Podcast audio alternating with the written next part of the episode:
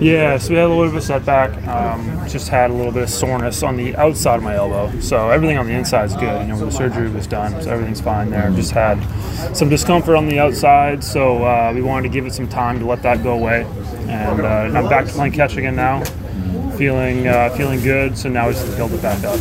What did they say about it? Was it something that happens, or to guy? I mean, I've heard that, like, guys coming back from TJ, a lot of guys end up having something that pops up along the way that kind of sets them back a little bit. And I guess this was mine. You know, just a little bit of soreness on the lateral side of my elbow. I don't know if it was like a little bit of a strain or something like that. Just need a little bit of time to settle down, but it's feeling good now. And back to playing catch, and we're just going to slowly kind of get back to where I was, and then keep on going from there. How much do you have to start over? Well, right now, I threw today at 60 feet. Okay.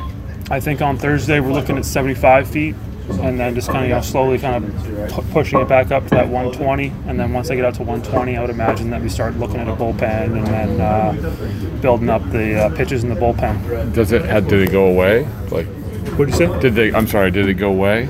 Pretty much. Yeah. Right now it's feeling really good. Yeah. We're waiting for that last tiny little bit. So right now we're just kind of throwing. Everything's feeling good when I throw, though. Yeah. And then once it's gone completely, that's when I think I'll probably get off the bump. How did you find? Like, what was it? Was there a day that you just like, oh, this doesn't feel right, or was it? Yeah, I was throwing a bullpen, and I was down in Florida, and I could just tell that didn't feel quite right, and I didn't want to push through it because it didn't feel like it should. Yeah. And so then we just kind of decided we needed to wait for that soreness to go away so I could get back to throwing without any discomfort. Were you worried? I mean, obviously. Like, I mean, yeah, you know, I was. I didn't know exactly what was going on, so we just wanted to give it some time, and then it started feeling better, and you know, I'm throwing confidently now. Like, zero hesitancy throwing right now. Even though the timetable shifted, you feel like, okay, you know what, there's still a ton of the season left, like, that you can still make a pretty good mark.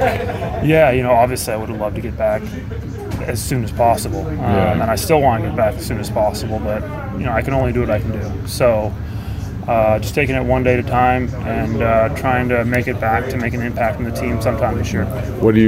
You're here, then you go to Boston, or you go back down to Florida? I'm not sure what the kind of idea is right now, what the plan is.